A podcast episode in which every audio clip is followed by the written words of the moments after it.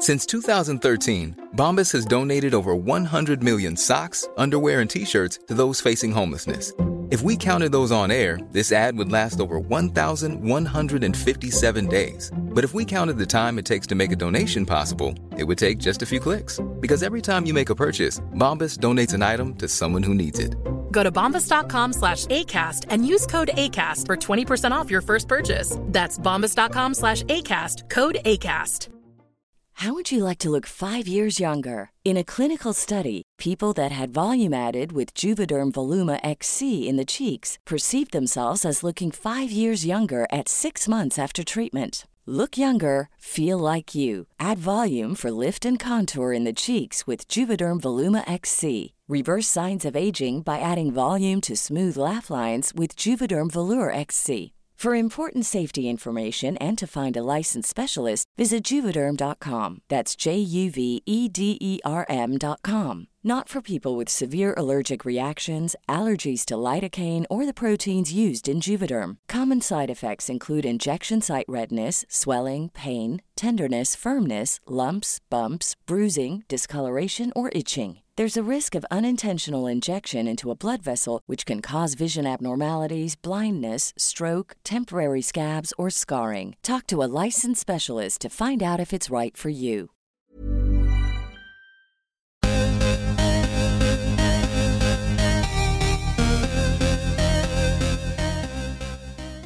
Hi, guys. Hi.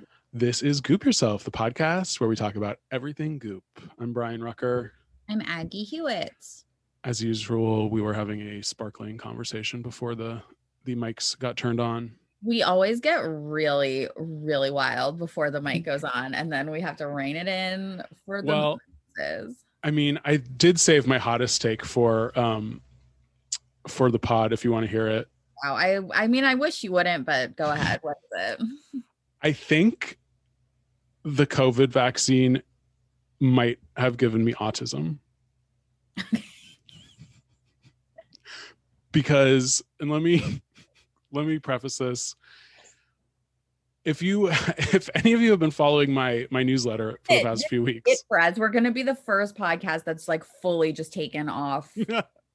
I we're not even on anything, but we'll just be taking off whatever we're on. well, here here's my and I I don't, you know, this is just sort of a theory, but I have been really into taking the bus lately.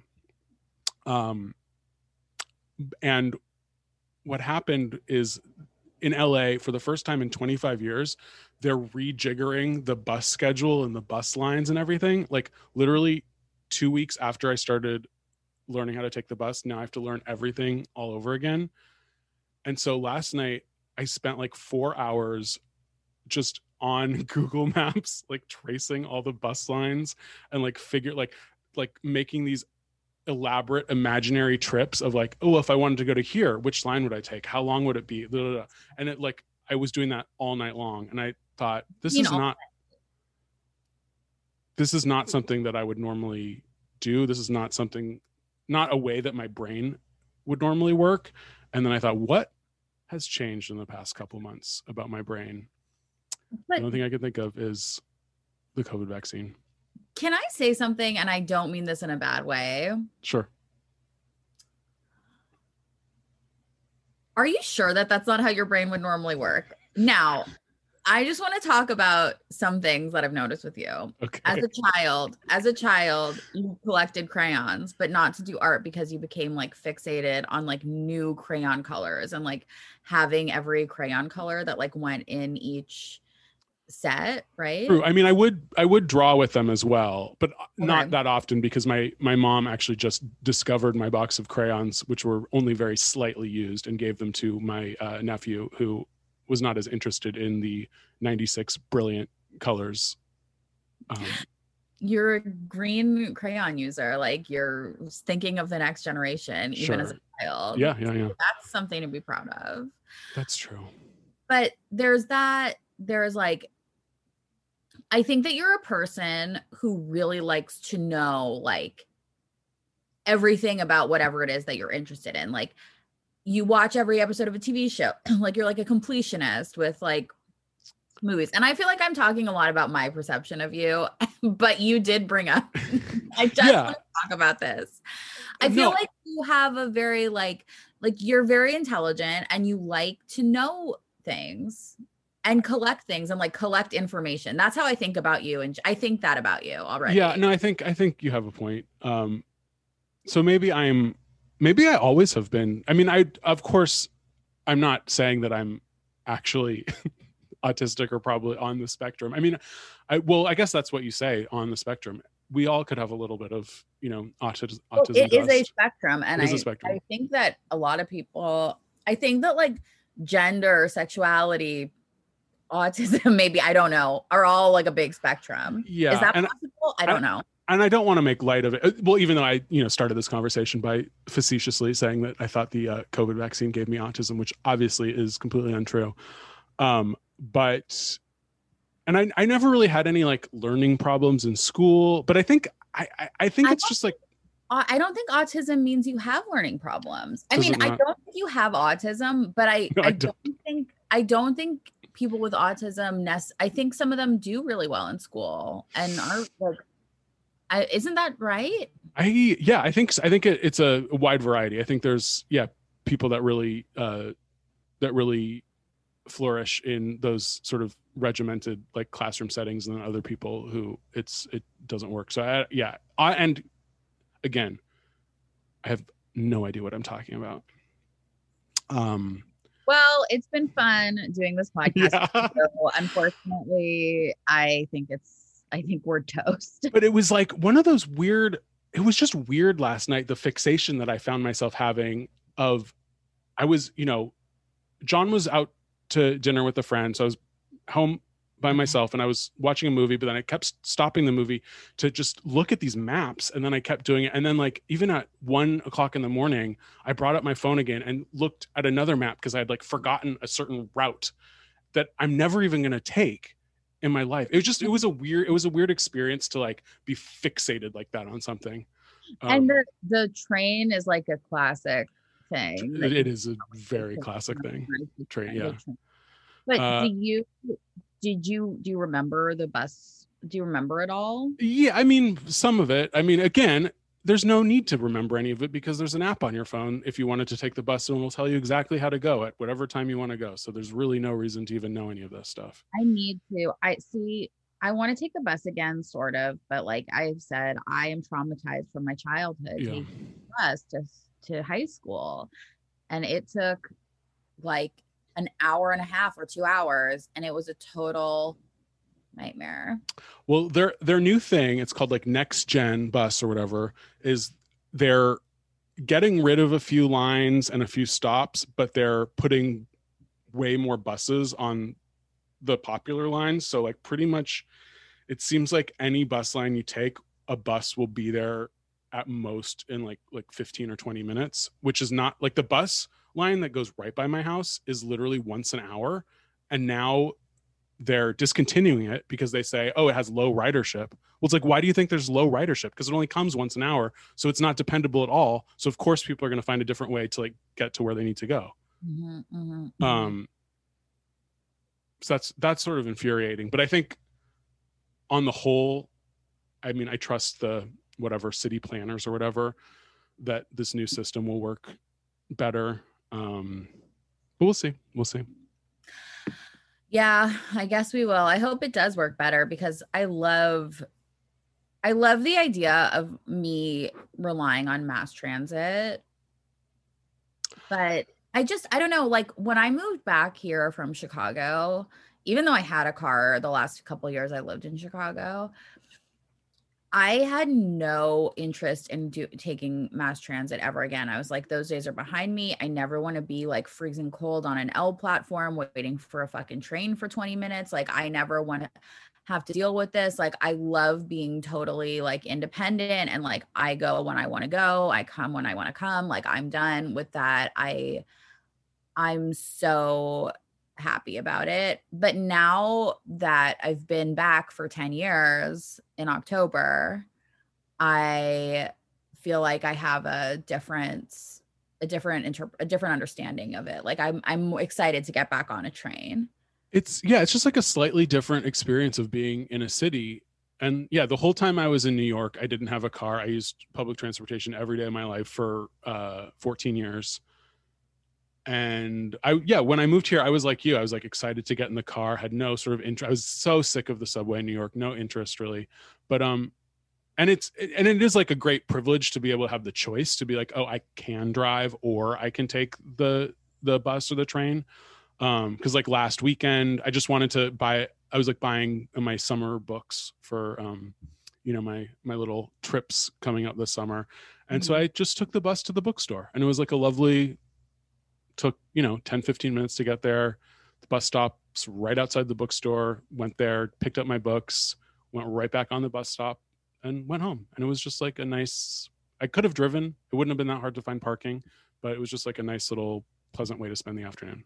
And sometimes it's like better like sometimes you don't want to park and get out. Like sometimes you want to just like be out. Yeah. You know? And i do feel like there's this huge like emotional like reconfiguring i have to do when i get out of the car. Like when i'm in the car i feel like i'm invisible. Like i will do whatever i want. Like i will talk to myself. I will fucking scream at the top of my lungs. Like i will have like the most appalling conversations on the phone at top volume. Like i will listen to anything i want. Like i'm in my own world in there like and i know it has windows but i just i just figure hey i'm speeding by and no one's gonna see me and no one's gonna hear me and whatever and i love it in there it's like i feel so safe in there i'm like i'm in my car there's nothing like it. But when I get out, I'm like, I feel so raw. It's like such a giant shift in like men- my mentality. Like suddenly I'm like so, so exposed. yeah no to, i i get that um because you're yeah you're in, you've been in this bubble and you're finally sort of in society whereas public transportation you can act sort of like hey if you take the bus in la you'll see there's plenty of people acting every which way um so you'd have to do a lot to to get noticed on the bus. And I have like my own way that like I like to act when I'm in public and like, Yeah. you know what I mean? Like it's not, I'm not like, "Mm, well, it's just fun. Like people i i don't I, this is one of the things in the pandemic too just I, I love people watching so much. I love eavesdropping. I love like i love all that stuff like being out i i'm being out in public i much prefer eavesdropping and people watching than actually like socializing with people i know a lot of the times. Uh and so being on the bus is a perfect way to do that yeah. um Well, but now i'm gonna have to refigure everything out I know. I know. I'm gonna have to figure. I well, maybe I'm not. I don't know. Every year, I'm like, oh, this will be my year that I start taking mass transit, and I never do. And I live really close to a subway too. Yeah, we actually live uh off the same line, bus Yeah. line. Oh, and you're yeah, and you're really close to the subway. Yeah, you have no excuse. I'd be bopping all down to downtown, up to the valley. You're right there. But like, what am I gonna do? I mean, well, when we go downtown, we do always take the red line. Yeah. But it's just like, well, I mean, obviously, like during COVID, I was not getting on the subway and I wasn't no, going no. downtown and I was like not leaving my apartment. But like now, um, you know, we might go back, go downtown and go go to dinner, see a show, It's a show. Yeah. but Dinner and show. go to the bookstore and whatever we want. Grand Central Market, Ace Hotel rooftop. So many wonderful things in downtown Los Angeles. downtown. Downtown's fun. Yeah. Uh I went to a little Tokyo a few weeks ago and got some um rice balls. Yum. It's good. That sounds good. what else oh i uh went again to our favorite um psychotic vegan restaurateurs place the other night Who? uh honeybee Oh, you went there again? yeah because it is the food is really good um but this time i wanted to try they started doing like their vegan fried chicken sandwich Okay. excellent excellent excellent Really? yeah i think i might even like it better than the burger It- it's like Okay. A really thick hunkin piece of vegan meat. Um, like, Do you know what it is? Is it like just chicken or I don't know. It tasted very old school. Like this is not a new. This is not um, a technologically advanced product. This is it's either corn or um, corn isn't vegan? oh then it's not corn i wonder yeah i don't know what it is it, it tasted it's probably soy soy based Okay. Um but it was a good size. You can choose classic buffalo or nashville style. So i did Mhm. nashville style. That comes with um you know like spices and coleslaw. I added pickles. I got my sweet potato frats.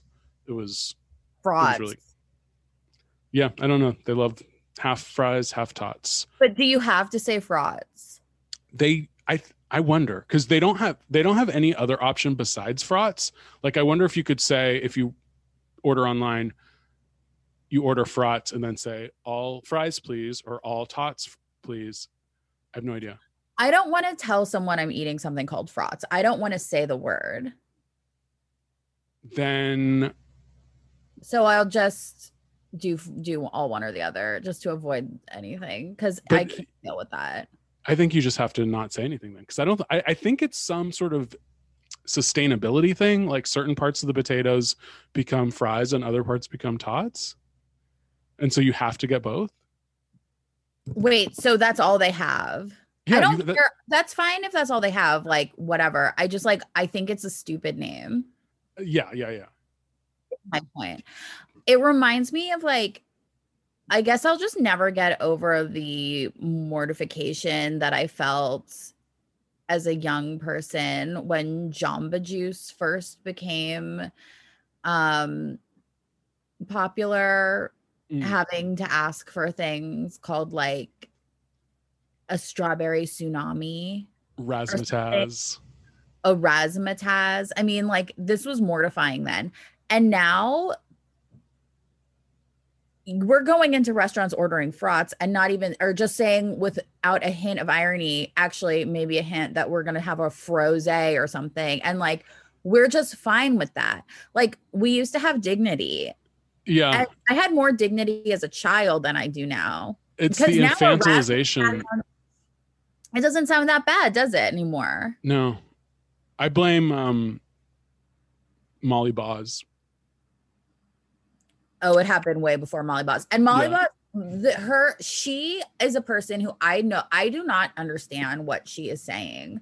When when I like when she speaks, everything is like say Sal, like I'm sal yeah they fucking i'm like what the fuck are you What talking are you about talking about. oh caesar salad you have to call it no no one in the world calls it say sal say sal every if you say only half of every single word, it's not enough information. Like you can do Mm. that sometimes, but I need at least co- I need context clues. Like I at least need one of the words to be the whole word, so I know what it is. well it's the it's the integration uh because there used to be two sort of food cultures in the like 90s and 2000s there was the highbrow thomas keller chef culture and then there was the food network your rachel rays your guy fieri's who would do these things. And now i think it's all like it, there's no high low anymore. It's all integrated. So now Yeah. everything is say sal and all this garbage. Well, yeah, it's like our generation. I I really don't like being. I mean, like I don't want to be one of these people, but it's like I've never felt like I fit in with my generation. Oh. Um, and I do feel like we like we're like we're really cutesy. Like our generation like loves to like make everything sound a little cute. Yeah. Well, cause yeah, you're like more squarely millennial. I think I, I'm a I'm a geriatric millennial. well, if you're a geriatric millennial, I don't know what the fuck I am. well, we're both geriatric Yeah. millennials. Uh, but I think because I also like am technically the, you know, people say, oh, the Oregon Trail generation or Generation Catalano or uh, whatever the other cutesy names are. I think I can sort of, um, I have some some street cred if I want to identify with Gen X. I mean, I definitely wanted to be Gen X when I was younger, but now I'm glad I'm not because now they're like, I, I guess it just happens to everyone when they get older. But I feel like Gen X has become like, I'm like, wait, this is not cool anymore. Like, this is really weird. oh, you've. I mean, it, well, yeah, like it, it happens obviously to every generation, and generations themselves are arbitrary and and It's like a marketing Yeah. tool. Yeah. it's stupid. Uh, but yeah, I I think that hopefully will be the next trend in food is to just like speak like an adult and like say an entire word and not Yeah. try to make it cutesy. Although I am on Molly Baz's Instagram and damn, this food looks good. I've never made one of her recipes. I yeah, I don't know if I have. I don't know if I had. Oh, but actually, there's a good transition. Okay. I did make someone's recipe this morning. Who? Someone who no one wants to hear from right now. Someone who might be considered canceled. Chrissy Teigen? Yeah. I because um okay, so I'm going away tomorrow to hang out with my family and I wanted to like bring some like baked goods to like share with people. And I had all these bananas that were rotting away in my fruit bowl. So I said, Oh, I need to make banana bread. And this fucking Chrissy Teigen banana bread kept coming up in my search results. Oh, because I also didn't want nuts. I wanted like a simple banana bread. I didn't want like I don't know. This one apparently was supposed to be the best. Very simple. The only crazy ingredient is um, you put in a packet of instant vanilla pudding in the batter, hmm. and then it has a little bit of chocolate. But other than that, it's just like bananas. There's not even there's no vanilla extract. It's just you know sugar, flour, baking soda, bananas, the vanilla pudding, a little bit of chocolate, uh, and I oh and oil, no butter, just canola oil. Interesting. Also, you have to make it in a Bundt pan. So I did buy. I bought a Bundt pan this morning. Oh wow. Wow. Ten dollars at Vons. Whatever. Went back to the the scene of my trauma, Vons. Last, Oh right, week. I forgot. I forgot. But I only bought two things, so I did the the self serve checkout, and it went out without a went off without a hitch. But this banana bread, Aggie, okay. it is one of the great. I mean, I think Chrissy Teigen should be forgiven for any transgression she's done in the past two decades because this banana bread is spectacular. Okay. Spectacular. Is it? It is the moistest banana bread I've ever had. It tastes of bananas and you know a little bit of chocolate, not much else, but it's just the platonic ideal of a banana bread. I'm sure it is. I'm sure it is. You know who's you- what canceled banana bread I made Who? earlier? Actually, during like the real lockdown, Alison? Alison Roman, I made that one before. It's that's with the brown butter. and you put labna in it. Oh, you put la- Oh no, I think I made her zucchini bread.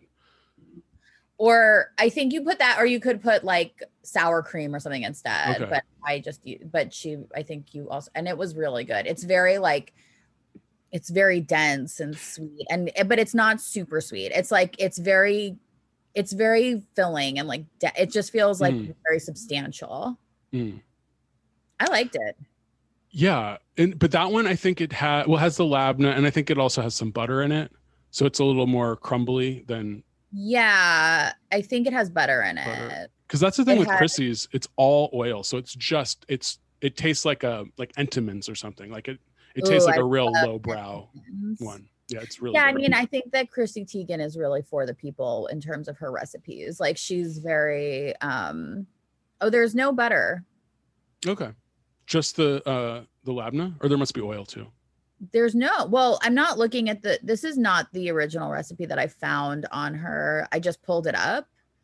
It's not what's in her um it's not what's in her cookbook, but this one only has um the full fat sour cream or yogurt or the labna that I used. Like, oh no, I'm sorry, I'm wrong. There's butter. there it is. That would not have made much sense. Um, and I like I like loaf cakes with butter because you get yeah you get that denseness and you get that um mouthfeel, but then the the oil ones are just it's that that old fashioned, you know, tastes like it's from a box even though it's not. really Yeah. I have one of her cookbooks.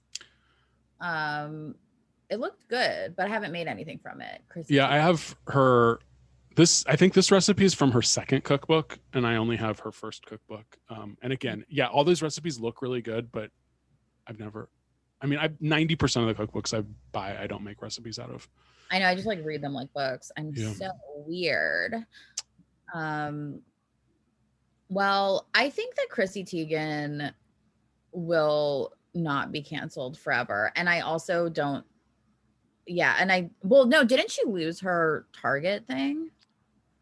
i think she lost her target thing uh i think oh the biden said she's not on his like list of people who can do psas anymore Biden. yeah Wow. because she was do- she was doing like vaccine like covid vaccine psas I mean, he's done work. Whatever. I feel like I, I, the idea that whatever. I'm not going to talk about this. I mean, the only honestly, the only option is for Chrissy and Alison to team up and like do a show together. I mean, I think that that should happen, and it Yeah. should just called like two canceled chefs or mm-hmm. something, and it's like them having, and it's like the new two hot tamales. That's what kind of millennial I am. Because like, hot tamales. and I mean, Chrissy Teigen, I think did say some like horrifying things online, which like she probably mean, shouldn't be forgiven for. Well, it's not. I mean, I just don't really. I mean, who cares? I mean, I yeah, like she shouldn't have told that girl to kill herself. No, she shouldn't have. Like that's cra- like it's crazy. It's crazy. it She was in her she was like her late 20s. Like she was not a kid when she was doing this. She was she had she has obviously some sort of mental issues. I mean, what like it is it is it is shocking that people talk like that even on Twitter. and I'm- it was weird that like because i mean i don't necessarily think saying something like that is like unforgivable i mean like maybe saying it to someone's face but like i would i've said stuff like that behind people's backs like a lot like i mean i talk shit about people talking shit about someone behind their backs is different from saying it to the, I mean, Twitter, she- like you're saying it to their face, her? even though it's not to their face. and didn't you like dm her Yeah, yeah. It's like she took her ti took time out of her day. It very very strange. But anyway, we're not here to relitigate the Chrissy Teigen stuff. Uh, I do think, aside from the cancellations, Chrissy and Alison would have a good rapport, and they have slightly different points of view. Alison's is Alison's a little more highbrow, a little more chefy. Chrissy's a little more lowbrow of the people. I actually think it would be a good and their personalities. Alison's a little spiky. Chrissy's real rambunctious. It'd be a good combo. i think both like we're unfiltered bitches like that's their except for don't call chrissy teigen a bitch because that's what that's what got alison in trouble Did she call her a bitch? I thought she just. like oh no she said she would call marie kondo a bitch but she wasn't like she's a bitch she was like bitch what are you doing or Yeah, something. yeah, yeah. like used it like that but I mean, uh, Alison, aside from obviously like the cultural appropriation aspects of some of her recipes, which I do think like deserve critique, like there's no way that Alison Roman should have been fired from the New York Times. It's so insane. no i don't think so either i mean like i think that her criticism of chrissy teigen was like completely valid and a she hundred was percent. talking about how like she was criticizing like the commercial aspects of like both of these women's like business and how like they prioritize like commercialization over like quality or Yeah. And like I also think it's like a valid critique to say like why is Marie Kondo selling products? Like isn't her whole thing about like clearing clutter and like why is she selling these items that I think are kind of seem useless? Like that was her whole critique. Yeah. But it happened. It happened a while ago. It's I think it's fresh in our minds again because of that article about that guy. Oh uh, yeah, sure, Ali. Yeah, yeah, yeah. I mean, what a what a cast of characters. Yeah, what a what a as Tucker Carlson would say, what a ship of fools. Does he say that? He wrote a his book. I don't know Oh. why it just popped in my head. Wait, Just like- Tucker Tucker Carlson has a book called Ship of Fools. yeah, and it's like on the on the cover, it's like Barack Obama and Hillary Clinton like on a ship, like looking like it's like caricatures of them. Oh wow. What a delight. What a delight. I know. Um women. all right. Shall we veer on to uh Gwyneth news? Yeah, let's do it. I feel like Apparently it's not we're in much. Okay. She um claims Apple has never seen one of her movies. And that Moses has maybe seen some Iron Man stuff, but that's about it. What do you think? Well, you know, here's my take on this. Let's talk about generations again. I think while people in our generation idolized Gen X, like at least like us, like the old millennials, Mhm. like Gen X were like the coolest people. Their generation, well, Apple is like even younger than Gen Z. She's like Alpha, or is she Gen Z? I think I think she's Gen Z because I think it's like if you were born, it's like 2000, right? 2000 to 2020 is Gen Z. So alphas are just Wait. being born now, right? No, alphas are like little. I, let me. I don't know. I, I don't a think generation's considered 20 years or no, not 20 full years. Damn, I do not know. Hang on. I have Like- to look at millennials are like 1980 through 2000 and gen z is 2000 through 2020 gen x is like 1960 to 1980 i think it's about 20 years. Maybe give or take. But i but either way apple's too old apple's definitely gen z.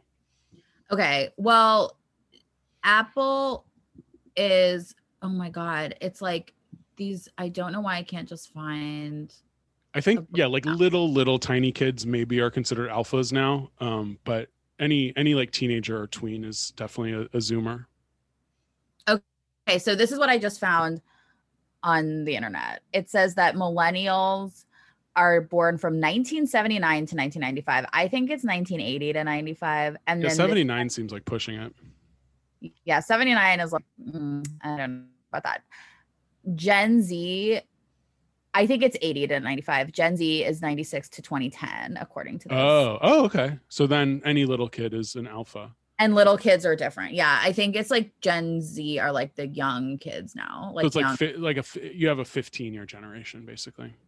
Yeah. Um but then but apple and moses are still are still zoomers. They're zoomers. Uh, but you're So- i think you're right that like zoomer zoomers definitely young zoomers definitely don't idolize millennials like older millennials I, idolize i don't gen x at all they don't idolize millennials but they don't idolize anyone like i think they think everything that came before them is like old and bad except for Which- like friends which is why they are the boomers they are just the younger version of the boomers because that's what the boomers were like. that's what the boomers they were like weren't yeah. interested in like anything from their parents' generations or their grandparents' generation. and yeah they sat home watching whatever mr ed just like the zoomers are watching friends yeah, they just watched. They were like, I just want like howdy That doody cowboy, howdy doody. Yeah. Like they were like, that's the shit. And like, but they hate it watch like the Three Stooges. yeah exactly and so i mean tell a tell a zoomer that they're just like they're just like a boomer and they're Yeah. not gonna like it but Not it'll be some hard truths that they have to hear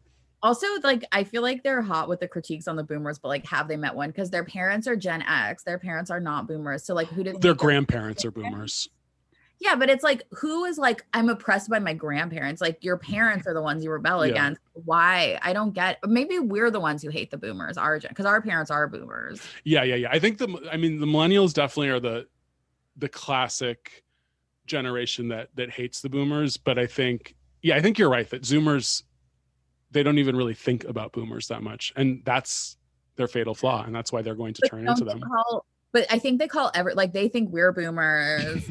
like everyone's a boomer to them. Oh yeah, I saw some a young person that literally thought it's like once you turn 50, you become a boomer. Like that's just what it's like a senior citizen. you call 50 year old. I mean, it's Yeah. probably be like that. That's how it works. Yeah. I mean, maybe it's like once you turn 35. um oh man, remember when boomers were young? The baby it Yeah, was, it was the baby boom. That was their whole thing. when we were young, boomers were like in their heyday and they were like, oh, like we're the coolest generation on the Yeah, block. I mean, when we were little, yeah, it was like, are we hippies? Are we yuppies? Oh, what a cultural conundrum. And it was like yeah.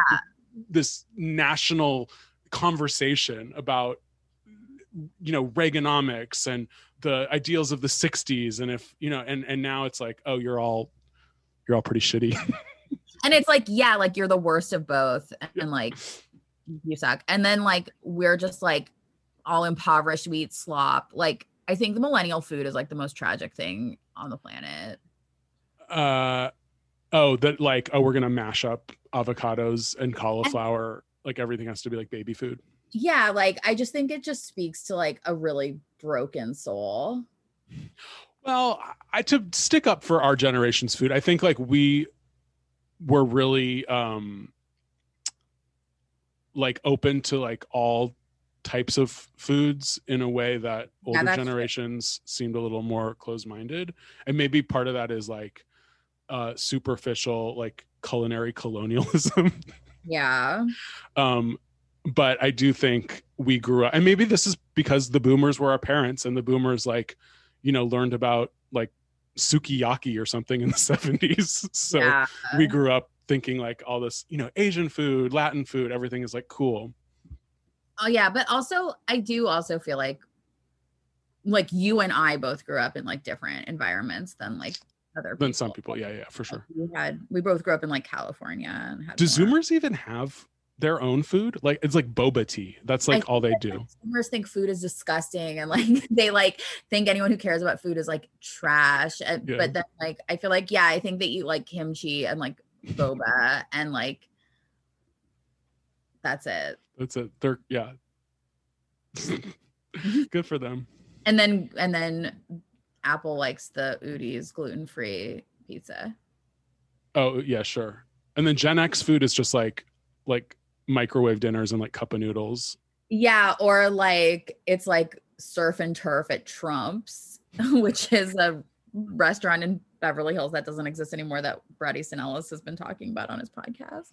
oh yeah the like old gen well are they boomers or gen x like the 80s like odeon like coke i guess those are more boomers that's like the pinnacle of Gen X. Like, well, it's like people who are like teenagers, like the Brat Pack. yeah prep People who are like te- teenagers and like young adults in the 80s, like the, those that's like Gen X. Gen X. Interesting. Wow. The generational discourse. It's I mean, I realize how stupid and arbitrary it is, but it is it is fun to think about. Oh, it's a total blast. so wait, we were oh, because yeah, because th- we got on this tangent because and Apple has Apple, yeah. never seen a Gwyneth movie. Um, I, I don't think that's that weird. Like I never, you know, went to the doctor's office my mom worked at and like watched her like give a kid a shot. So I mean, I just I don't know. Like I, I can't imagine what it would be like. I grew up with a couple of people whose parents were um, you know, made movies growing up in LA and I do think that yeah, I don't think that I that they really had an understanding at the time of like what movies their parents had made or been in or whatever that it was like more um but like they knew that, they were in movies and that was Mhm. cool it gave them like access to like do other cool things but i think like if a movie was for grown-ups then there was like sort of a lack of interest yeah, yeah, yeah. um but yeah i mean would you if my mom was gwyneth paltrow would i want to see it? well my mom is gwyneth paltrow and i have seen all her movies so i can't really speak to that I I mean I think it depends on like I think I have always been into movies. So like if my mom was Gwyneth Paltrow, I don't know that I would see everything, but I would have at least probably seen a couple of that. Like I would have probably seen Shakespeare in Love and Emma. I don't know. I don't know. Maybe, maybe not. Well, I guess I just because when Gwyneth Paltrow was raising Apple, like she was, she really hasn't been making a lot of movies as she's been raising her kids. No, just I mean pretty much the Marvel movies and like a couple of cameos and stuff, but that's it. that's really it. So, like, and I mean, I think it would be weird if they were like, let's all sit down and watch this movie I'm in. I mean, she's not going to do that. Yes, let's let's all watch Sylvia tonight. Yeah. I mean, she's not like Norma Desmond, like, let's project it on the wall, making this be her little butler. I mean, Gwyneth is very Gen X in that respect. Is she's like she's not looking back. In the same article, she says the only like performance of hers she can even stand to watch is um, Margot Tenenbaum because she remembers her dad like visiting her on set one day, and it was like a good memory. so sweet.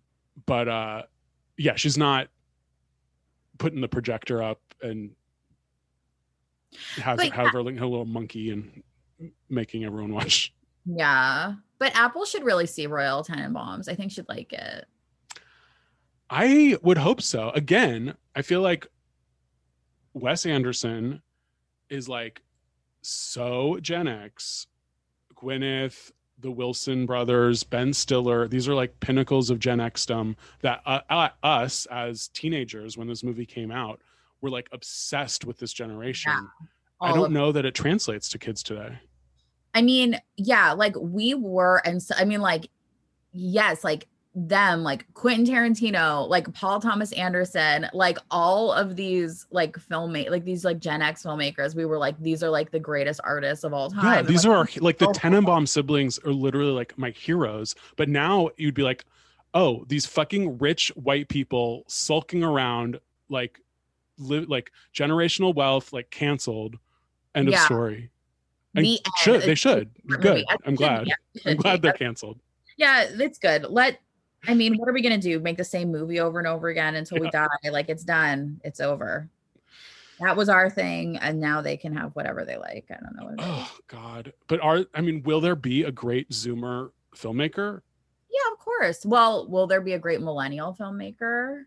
I would say there are already like a couple of um I mean like like Barry Jenkins, Chloe Zhao, Sean Baker. I don't know if they're, they're technically millennials, but like they seem They seem older than that to me, but maybe I'm just I think everyone is too old. Yeah. And maybe I just I can't come to terms with the fact that I'm old.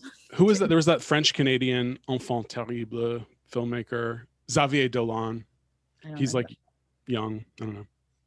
But yeah, there's no there's no PTA. There's no uh there's no Quentin Tarantino yet. Yeah, no. or if I they are, they're on YouTube. It's like Trisha. I don't Paytas. know anyone who's like the voice of a generation. No, because movies are just not central to the culture like that. Right. I mean, if there was one, it would be like the Russo brothers or something, like just completely Yeah. pathetic like that. Or the um those other brothers who make those horror movies in a cabin. What? There are those other brothers too. Oh, are I don't. I didn't know that there's horror brothers. No, they're also comedy brothers. They like do it all. They're like they just make up the Duplass oh, brothers. Oh, Dupla- oh yeah. Well, though they're like so millennial Gen X cusp. They're like absolutely Oregon Trail generation. I think it's just yeah, they're very they feel very millennial to me. Oh, anyway. Hmm. Yeah, I guess Mumblecore is like millennial. Like Greta Gerwig is like the ultimate Uh yeah. and- millennial alt person, much like Chloe Sevigny was before her. yeah, except for Greta Gerwig, Gerwig like directs. Chloe directed that Lizzie Borden doc or sh- uh, movie that was really good. That just came out though. Yeah, about the I'm same time as about, Lady Bird. like, as the yeah, but I'm talking about like in your generation's time of like Oh, dominance. I'm sure Chloe, as a older Gen X woman, probably didn't have the opportunities to direct movies like her younger comrades, like Greta Gerwig, did, and also Greta Gerwig aligned herself with an older male filmmaker, Noah Baumbach, and I wonder how much that has gotten her foot in the door. Chloe was always independent. Maybe. She just sucked Vincent Gallo's dick. Oh, want to feel old? Vincent Gallo literally turned like 65 the other day. Oh yeah, Vincent Gallo. Oh my god. He was all he there's another one. He's a he was a, a boomer uh cosplaying as Gen X. Um Yeah. He oh, is that true? No, Yeah. that's Gen X. 65 is Gen X. No, 65 is not Gen X, Aggie. 65. No, I'm saying he is 65, not he was born in 1965. No, I'm saying a 65 year old person could be in Gen X. No, because then my mom would be Gen X and she's definitely not. Oh yeah, no, you're right. That's how my mom is also 64. My God, I don't know how old. Wow, Vincent Gallo is older than my mom. Yeah, I think so, yeah. Fuck him. yeah I think he's an artiste. I liked Brown Bunny. I thought it was fantastic. I'll Wait, really? I love it. Yeah, I of course I love it. I have I only know I only I, I only know two people who thought that movie was good. Me, you, and then this the guy that I saw it with when I was in college. That's it. That's about it. I But- mean, yeah, all those uh, uh, Brown Bunny, um, Julien Donkey Boy, you know, it's all, you know, you're wearing your corduroy your corduroy pants that haven't been washed in a couple weeks. You're sneaking into the anthology film archives. Yeah. You know, But it's but I think that they have I mean, yes, they they remind me of a time in my life, but I and I don't know that I necessarily want to see any of them again. But I remember feeling like there was a reason for that scene in that movie. yes. Again, it's been well. If if anyone, if our younger listeners don't know, um, Chloe Sevigny was in a movie sort of at the height of her indie stardom in the I guess late 90s early 2000s um, where she uh, gave an unsimulated blowjob to the director slash star of the movie on camera. Um, watch it or re- Richard Richard Rob what's his name? Roger Ebert has a very hilarious terrible review of the movie. It's called The Brown Bunny It- It's called Brown Bunny, and it's like I'm sure there's no way you could see it now it's probably like the song of the South of Me Too I mean, does Chloe regret it? Uh, I think she's too classy to say anything, honestly. And I don't, you know what? Maybe she doesn't regret it because they were, they were at the time in a like romantic relationship. It wasn't like he, I mean, God knows, I don't want to put any words in Chloe Sevigny's mouth. If she was, felt like she was coerced to do it, I hope to God she wasn't, but she can tell her own story. But as far as I know, it was a consensual artistic statement between the two of them. Um, well, I I don't know what her um yeah, like I don't know how she feels, but it's if to me it felt like it was like a choice and like it I don't know, but I'll never know. Yeah. I mean, Divine gave the guy who played her son a blowjob in Pink Flamingos. Yeah, it's like a dirty raunchy. I mean, like it was just like a raw, like raunchy, like experiment. And I think it's cool. I don't know. yeah, I think I mean, God, I hope in Loki, fucking Tom Hiddleston gives Owen Wilson a blowjob. Maybe I'll watch all six episodes then. Um, yeah, that's the only way I'll watch it. Ooh, yeah, talk about boring. Yeah, I mean, like I'm not gonna watch it, but whatever. Anyway, okay, so Uh, newsletter, or is there more Gwyneth news? um I well, there's more Gwyneth news, but it made it to my list, so I guess we can talk about it then. Let's uh move on to the old list then. Um What's your best of the week, Aggie?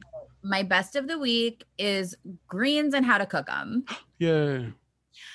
so this made me feel good it made me feel healthy it made me feel happy you know i was like everybody can have i feel like greens are a pretty accessible thing to have. They might not always stay fresh but they're like you know kind of cheap and like good for you. And i really have been thinking about like reevaluating my eating Mhm. habits.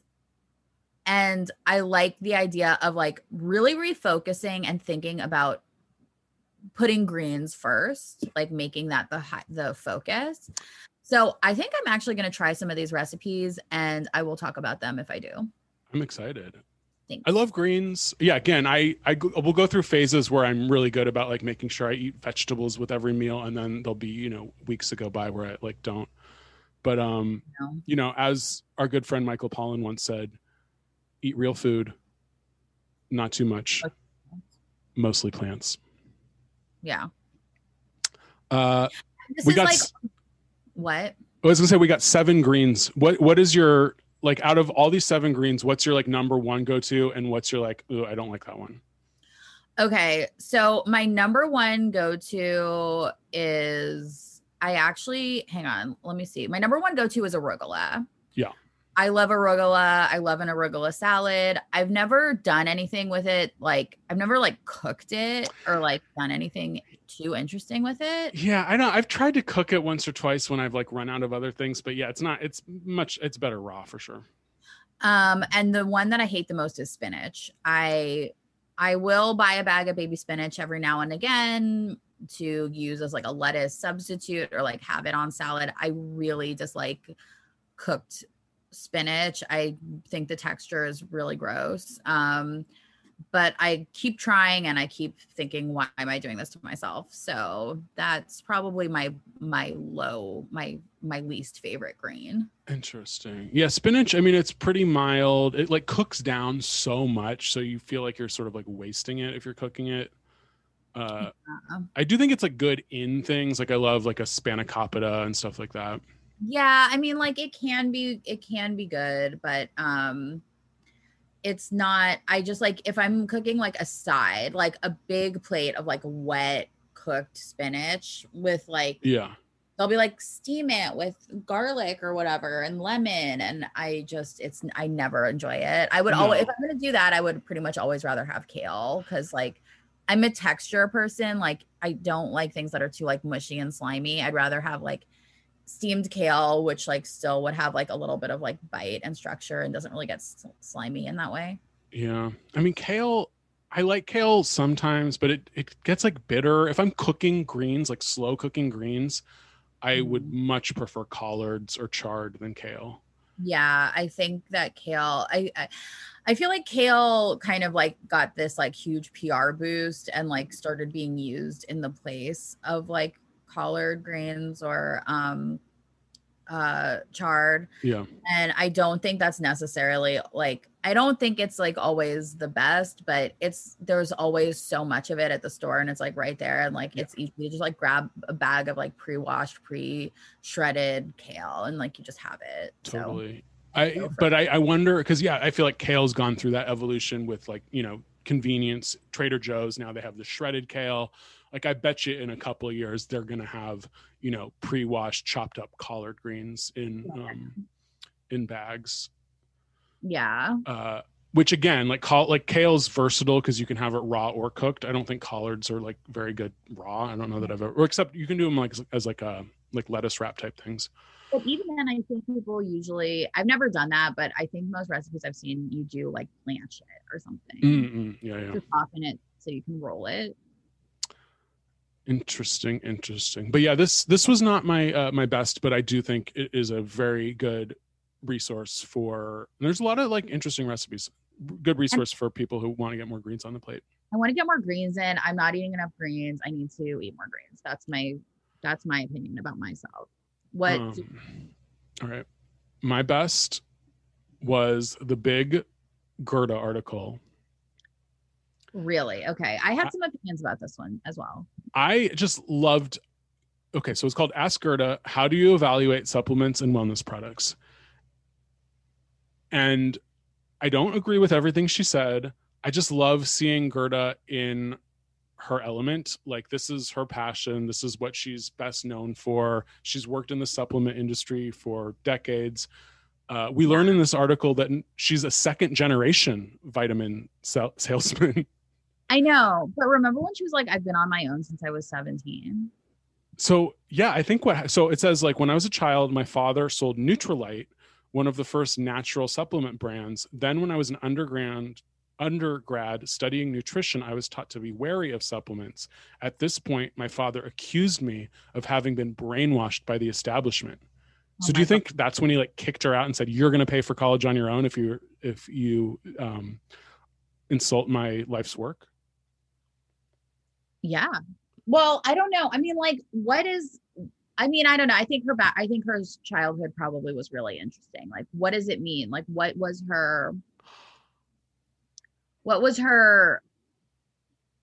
What What does it mean that her father sold these supplements? Like, yeah, what like company? Like, is this basically? I'm not making any accusations. Is this an MLM? Like, what are we talking about here? Yeah i think i mean i think this sort of like predates the modern mlm but i'd be i'd be really curious to like research what nutrilite was. I mean i could just imagine gerda growing up in the 70s her you know traveling vitamin salesman father. Like this is this is a, a great story that i would love to hear more of. And then she grows up to be like the greatest like supplement doctor in well in media. I mean yeah the most the most famous uh let's see bs from nutrition and phd in nutritional bio biochemistry person in the world yeah so i mean Um, what a great what a great story it's like what's the equivalent I don't know, Aretha Franklin's mother just singing in church and then Aretha becoming a huge star? Is that an Mm. equivalent? Um, yeah, I think so. Well, I'm gonna have to wait until the movie comes out. Oh, that trailer. Oh my God. I'm not like a huge Jennifer Hudson stan, really, but like that trailer is effective. I love Jennifer Hudson. Do you know that about me? I mean, I do. I well, I love like her voice is great. I just don't think she's like a very compelling actress. But I think her voice is so good. I think that she's a great like musical theater performer. Yeah. Like like when she's like singing, it's like it's like an emo- like it's a real true performance of a character. And I feel like her um and I feel like the fact that she didn't win American Idol, like oh, it's crazy. place. And then she went on to like win an Academy Award and like have this career. I'm like, yes, like I love it. Like destroy him, like destroy Simon Cowell. He was wrong and like fuck them all. Like I like I just get this like sense of like vengeance when she Well, like succeeds. And it's even more poignant because it, it wasn't Simon that kicked her off. It was America. It was the voters. It was America. Yeah. It was us. The blood is on our we're like Mel Gibson Yeah. nailing the cross. because I remember that week. It was, I mean, for all of you old people like me, it was you know Mhm. Fantasia, uh, Latoya London, and Jennifer Hudson, the three black women who clearly were the best contestants in the the show, uh, were all in the bottom, and Jennifer Hudson uh, got voted out. And who um, won? Who Fantasia ended up winning, who's great. I love Fantasia. Uh, but the second place was Diana DeGarmo, who um, is, let's say, not as well known today. I mean, I don't remember. I just remember, yeah, like when she lost, I remember like that didn't sit right. Yeah. It was on Barry Manilow week, I think. She had to sing some stupid Barry Manilow song. Anyway, that was what Anyway, a reality show from 15 years ago. On, I think. Oh, sure, sure, sure. Oh, okay. Anyway, Gerda. So someone asks her, Dear Goop, I'm a little wary of buying supplements and other wellness products because I don't know how to tell if they are well made. What should I know? And how do you evaluate products at Goop? Madison. So, I mean, let's be frank. Gerda works for Goop. She's doing an advice column in Goop she's if someone's asking her about supplements she's obviously going to tell you to buy the goop supplements Right. Or things that are sold on Goop. But a lot of the things that were mentioned in this article made it to my list in other places. And one of them you actually purchased yourself. oh the sweet tooth or sweet kick Yeah. um yeah so gerda just like goes goes through all the goop vitamins and says what's great about them apparently according to gerda supplements are regulated by the fda which is like contrary to everything jennifer gunter and all these people say so i don't know i don't know what to believe at this point really Um, I don't know either. it sort of mean, seems like like- the, To make sure it's not like fully poison, but like not yeah. I don't know. um and then there's a they uh, gerda talks about uh something called current good manufacturing practice cgmp which is a term defined by the fda and she says if you're buying supplements like look out for that term because that actually means that uh, they probably it probably the ingredients are what they say they are So that's good. that's good yeah yeah, yeah. Okay. but I it's still I mean I love Gerda. I love this personal anecdote. I love you know her talking about supplements, which is she's super knowledgeable about. But this art it didn't make me it didn't make me like reevaluate my relationship to supplements, which is still like very I don't know wasteful. I spend way too much money on supplements as it is. Um, but this didn't convince me anymore that they were good. Well, but you are you don't need to be convinced because like buy supplements. I know, but I buy the problem is I buy like the I know that they're like a placebo effect because I can only afford to buy like the cheap ones at the drugs like Nature Made or whatever. So like it's frustrating because like I would love to buy the you know seventy five dollar fish oil, but like Yeah. and I'm sure that those that would work better, but like I just cannot buy seventy five dollar fish oil. No. So I'm stuck buying the $10 fish oil and then I'm taking it every day, but I'm thinking, is this just a complete waste of time and money? And the answer is probably yes. probably. But maybe not. I mean, I don't think you're gonna find like a definitive answer. I mean, I think that that's kind of the point of supplements. Like you don't know, but it couldn't hurt, or unless it could, but probably not. Yeah, yeah. Yeah. Um, my doctor, you know, traditional Western medicine doctor, the only thing he says I should be taking um, is vitamin D, and he tells me to take fish oil, but it wasn't working, so that's when they put me on the uh, the the prescription cholesterol meds. Yeah. But all the Well, other stuff, You know, selenium, magnesium, yeah, if you take both, you can have both. yeah. It's fine. All right. What was your worst? So sorry about that. Oh no worries. Um, my worst was. Hang on. My worst was. Oh, there's a cat who was named Goop who died. Did you hear about What? No. there was like goop was trending on twitter and i someone was like oh did you hear like goop is trending on twitter and i was like oh no and like there's a cat there's like a famous twitter cat named goop and they died Oh no, R.I.P. Goop. and i was like and I, cat name for goop like does it have anything to do with goop it's just like a totally like non non like goopy cat it's like a very like you know internet comedy cat it didn't Sure. have like, a goop vibe so i didn't understand but they did name it goop and it did die so that's really sad and i'm sorry. Rip goop the cat. Depending on how old the cat is, it probably predated Gwyneth's website. i mean i don't know. That's a really old cat. 13 Maybe. 2008 so 13 years? I think that's norm a normal lifespan for a cat? That's true. That's true. But how many cats have the same name their whole life? Uh i mean what is a cat's name? Like it's just a arbitrary thing that a human thinks up. Yeah but that's what i'm saying. Like usually like that might have more than one like owner who like change their yeah. name. dahlia's original name was some traditional hawaiian name from her owner. And then i whitewashed her and gave her the name of a the most famous murder victim in la history yeah so but it's her Yeah. okay what's your worst Uh, my worst.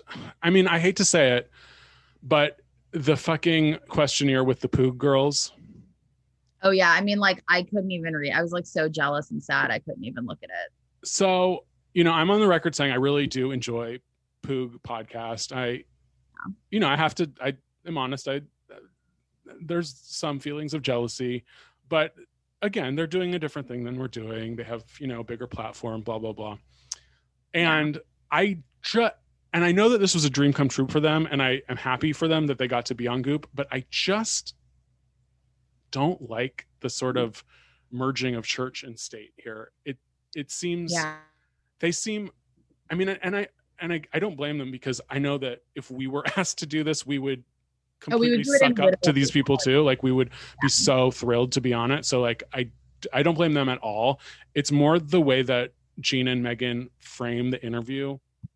And they have to like several times on the podcast and in this written interview assure their readers that uh, Kate Berlant and Jacqueline Novak are not making fun of them. And it's like every five seconds, they're like, oh, people Hmm. think it's a parody or critique of Goop, but they're not, but it's not. Um, it's a laugh from inside the house that the wellness industry built. Um, they say, oh God, there's other ones that I highlighted. Uh, anyway, they, they just keep repeating this over and over again. And it's like, do you really think your listeners and your readers are that overly sensitive about people making fun of wellness that they won't like get the joke? Yeah i mean true. i think some of them are really sensitive like will cole like could not handle a, just like kind of critique i mean i think that there are some people who just like cannot take critique at all and i am one of them so i get it Mhm. but like i don't feel like I think some of these people take themselves like extremely seriously. But then it comes on the other side too, where it's like people just get really touchy about this. Like when we got written up in some news, some like AV club or something, people were like why are you promoting Oh, these yeah. like charlatans and like da da da? And it's like whoa like everybody just relax. Like it's just a fucking newsletter. Like you shouldn't take it too seriously and you shouldn't um think that it's like uh, going to kill you just by because it exists. Like there's a middle ground. Like that's us. Like we're the middle yeah We're- we're the middle ground. i again and i am not critiquing their enthusiasm because like, like we would be the same way.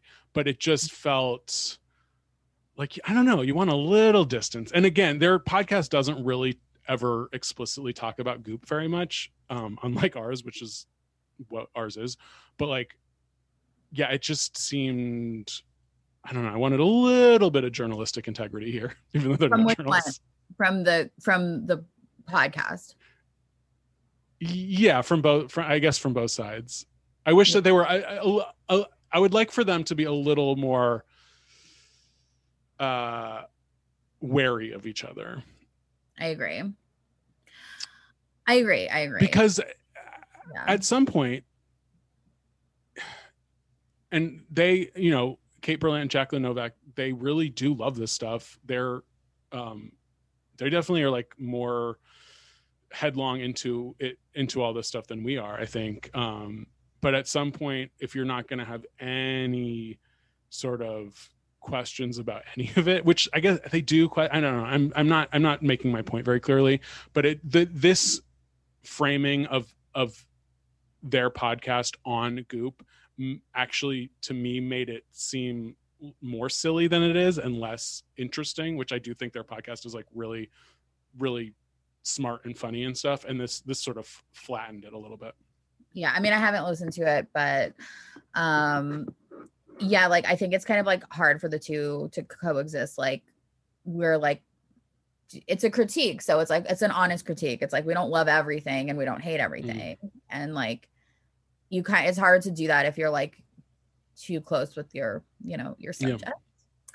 Um okay let's plow through these last couple because oh yeah we've been uh we've been snap slapping our jaws is that what you say slapping our gums all right what's your craziest My craziest is the VFit Intimate Wellness Solution. This is from the Gene article that you referenced earlier. This is like a dildo that you use Mhm. or to for wellness. I don't really get how it works, but it's like you're not. It's not like a sex thing.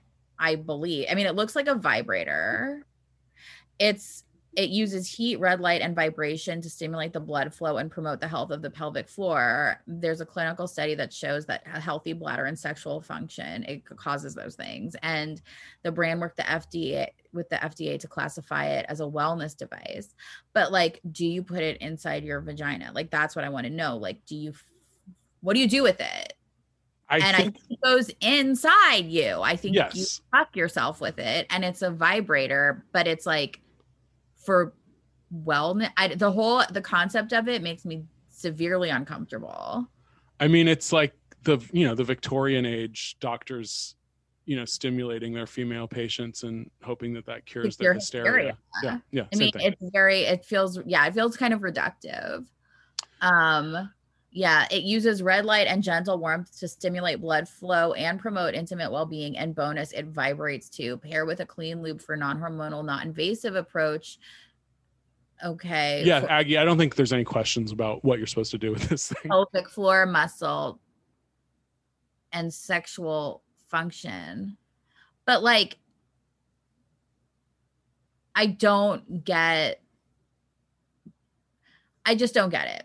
It's a it's a vibrator with what did it say? Infrared. It's like a It's an It- infrared vibrator, Yeah. so it's both. So you're like killing two birds with one stone. exactly exactly. I mean, It's like um, well, it's the it's the same idea as the like uh anal sun bathing thing that people were doing for a while. It's like getting those light beams in your intimate areas. yeah. I mean, it's like a jade egg. It's like a high te- tech jade egg that also like gives you an orgasm. Great. Can't a wait. lot. It's doing a lot. It's a multi-tool, multi-purpose tool. I'm not I'm not crazy about the idea. Yeah, no. Okay. What's your craziest? My craziest was the morning routine with the um the Goop's head of private client experience, Kelly Egarian. Now that's a a disturbing job title. I was shocked and excited to know about this job title. And this is like this is like the cream of the crop of Goop. Like this is not for your regular rich Goop person. This is for someone who can actually call them up and have a private shopping experience, a private client experience with Kelly Egarian, who she seemed she's obviously very beautiful, very mm-hmm. chic.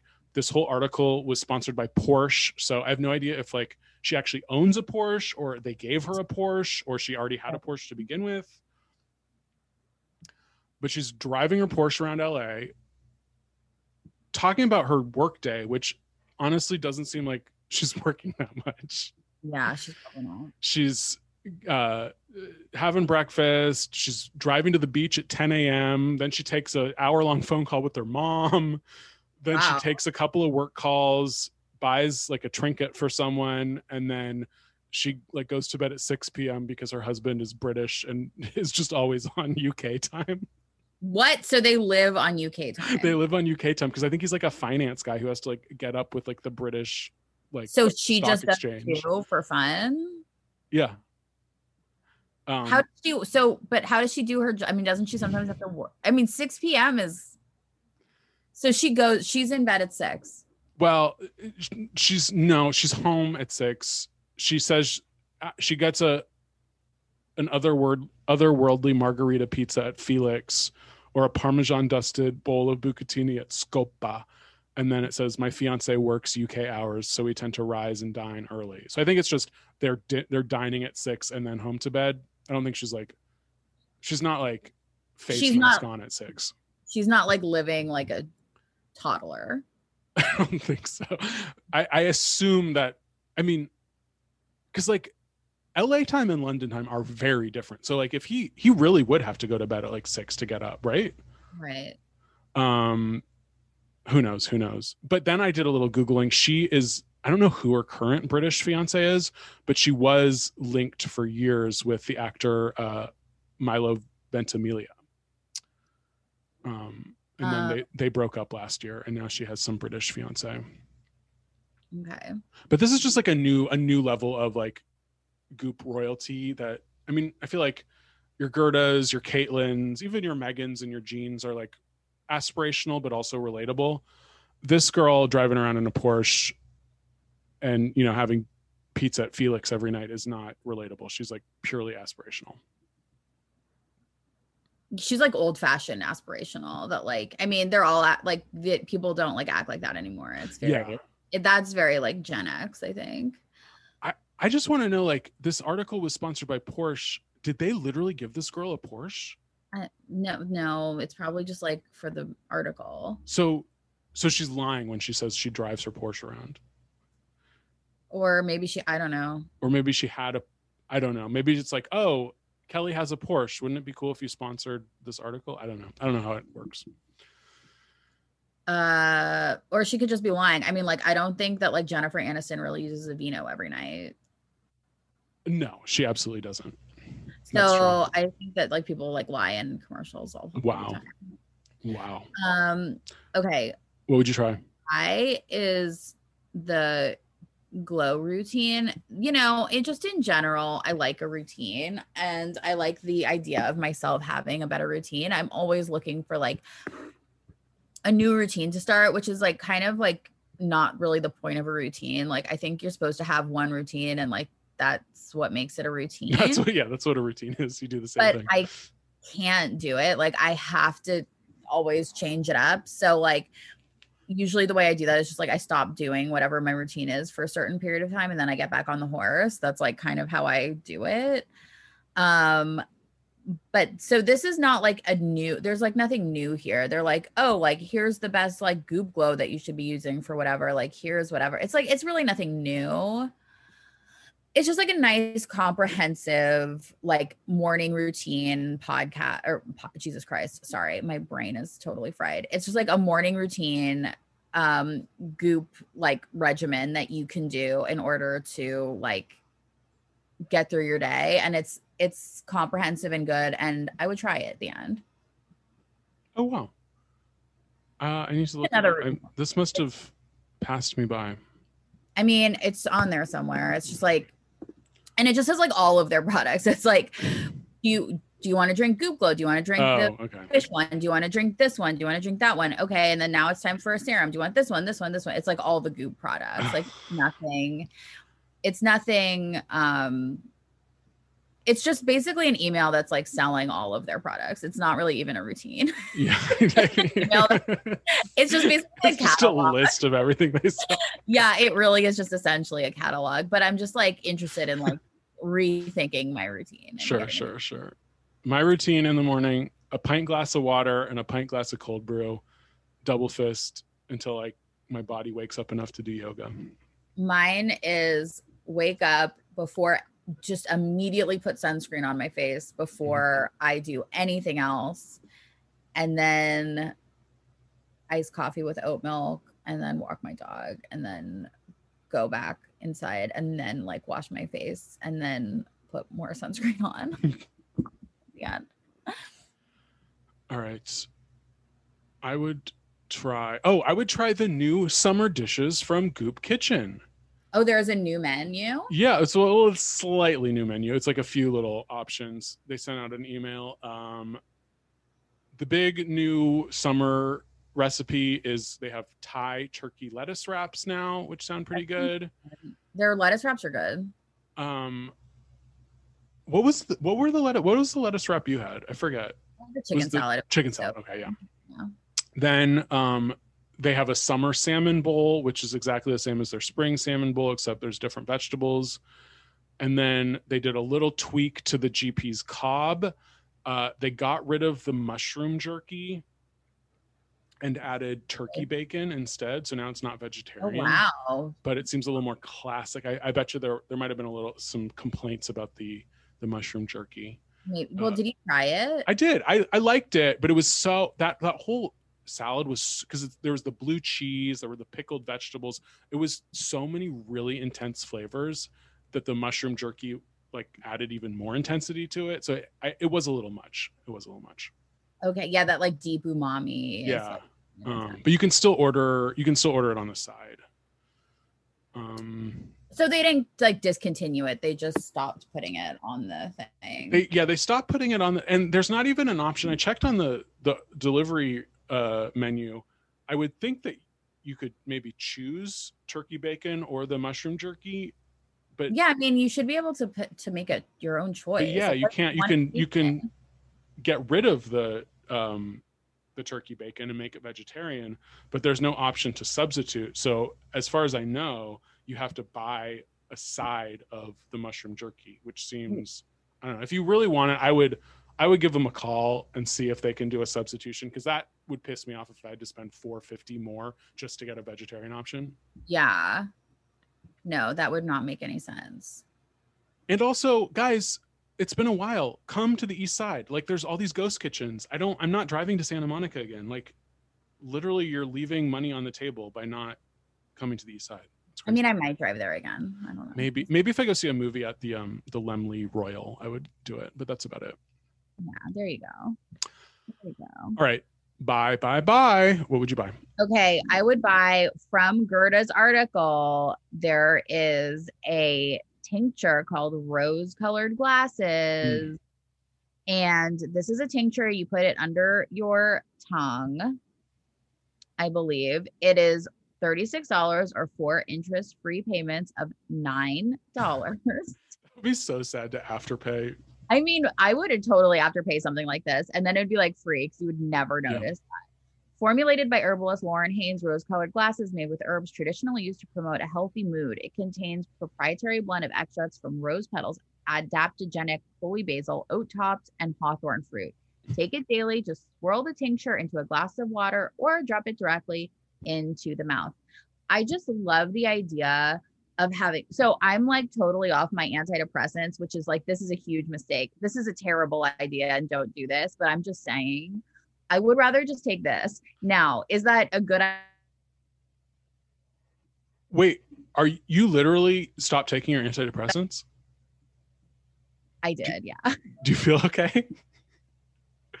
Guys, please go see your doctor. Don't substitute SSRIs for rose-colored glasses no, no, no, don't, no, no, no. You don't do it. You don't do that. We are both going to get canceled. I got autism from my uh from my COVID vaccine. You're And I'm like taking raw dogging your your mental chemicals. well, the reason is I was like having trouble finding the right medication and like everything was making me feel weird. So I just stopped taking Mm. it. I'm fine. Don't worry. I have a good psychiatrist. Like I'm working it out. I'm figuring out what I'm going to change it to. But in the meantime, I'm like, maybe I could just try this. Maybe that's a bad idea. I don't even think. I mean, and this is real. It is sort of funny that Gerda is like, oh, only buy vitamins that are like FDA approved, like just buy the ones that work. Oh, here's rose-colored glasses tincture. Yeah, but I don't think it's meant to be like a replacement for SSRIs. I guess that's just my. Yeah, no, it's definitely. I don't think anyone. I think Gerda would honestly be horrified if she thought anyone was going to substitute their SSRIs for rose-colored glasses. No, So you're right. You're right. You're right. I'm gonna go back on it. I'm gonna go back. I'm gonna go. Back. some of these i there's not not i could see some people at Goop maybe dabbling in that but gerda you know she's she's part of the scientific community Yeah, I think Dr. Jen would probably like oh my god have a full blown meltdown. she would like literally knock on your door and like give you an intervention She'd give me a fucking um, lobotomy. That's jen gunter's her s- psychiatry is from the 1950s where she believes from like uh, Shutter Island. Yeah.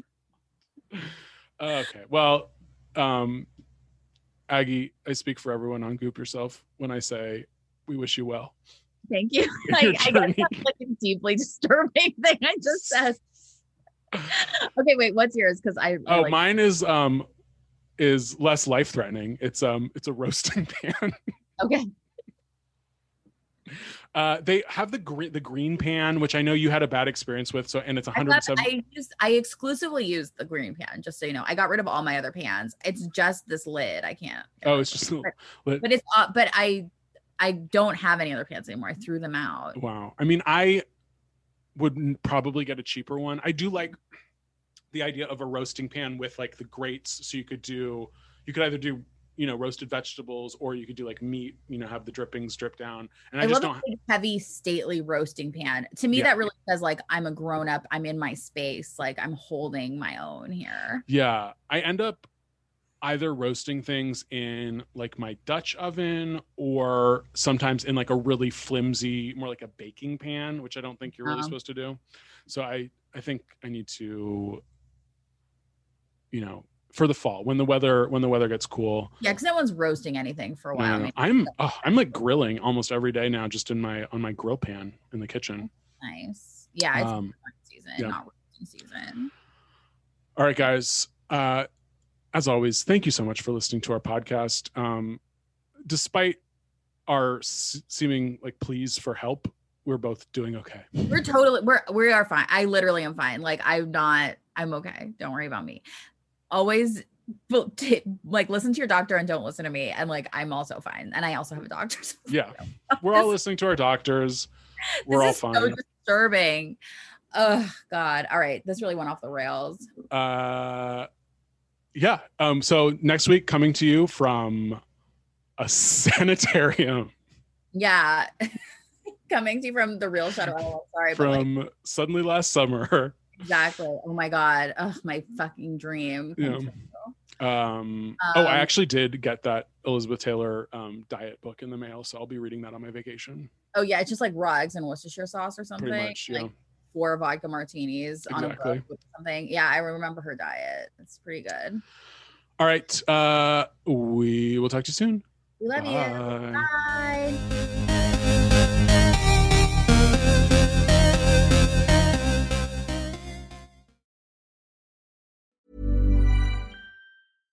How would you like to look five years younger? In a clinical study, people that had volume added with Juvederm Voluma XC in the cheeks perceived themselves as looking five years younger at six months after treatment. Look younger, feel like you. Add volume for lift and contour in the cheeks with Juvederm Voluma XC. Reverse signs of aging by adding volume to smooth laugh lines with Juvederm Vollure XC. For important safety information and to find a licensed specialist, visit juvederm.com. That's J U V E D E R M.com. Not for people with severe allergic reactions, allergies to lidocaine, or the proteins used in Juvederm. Common side effects include injection site redness, swelling, pain, tenderness, firmness, lumps, bumps, bruising, discoloration, or itching. There's a risk of unintentional injection into a blood vessel, which can cause vision abnormalities, blindness, stroke, temporary scabs, or scarring. Talk to a licensed specialist to find out if it's right for you.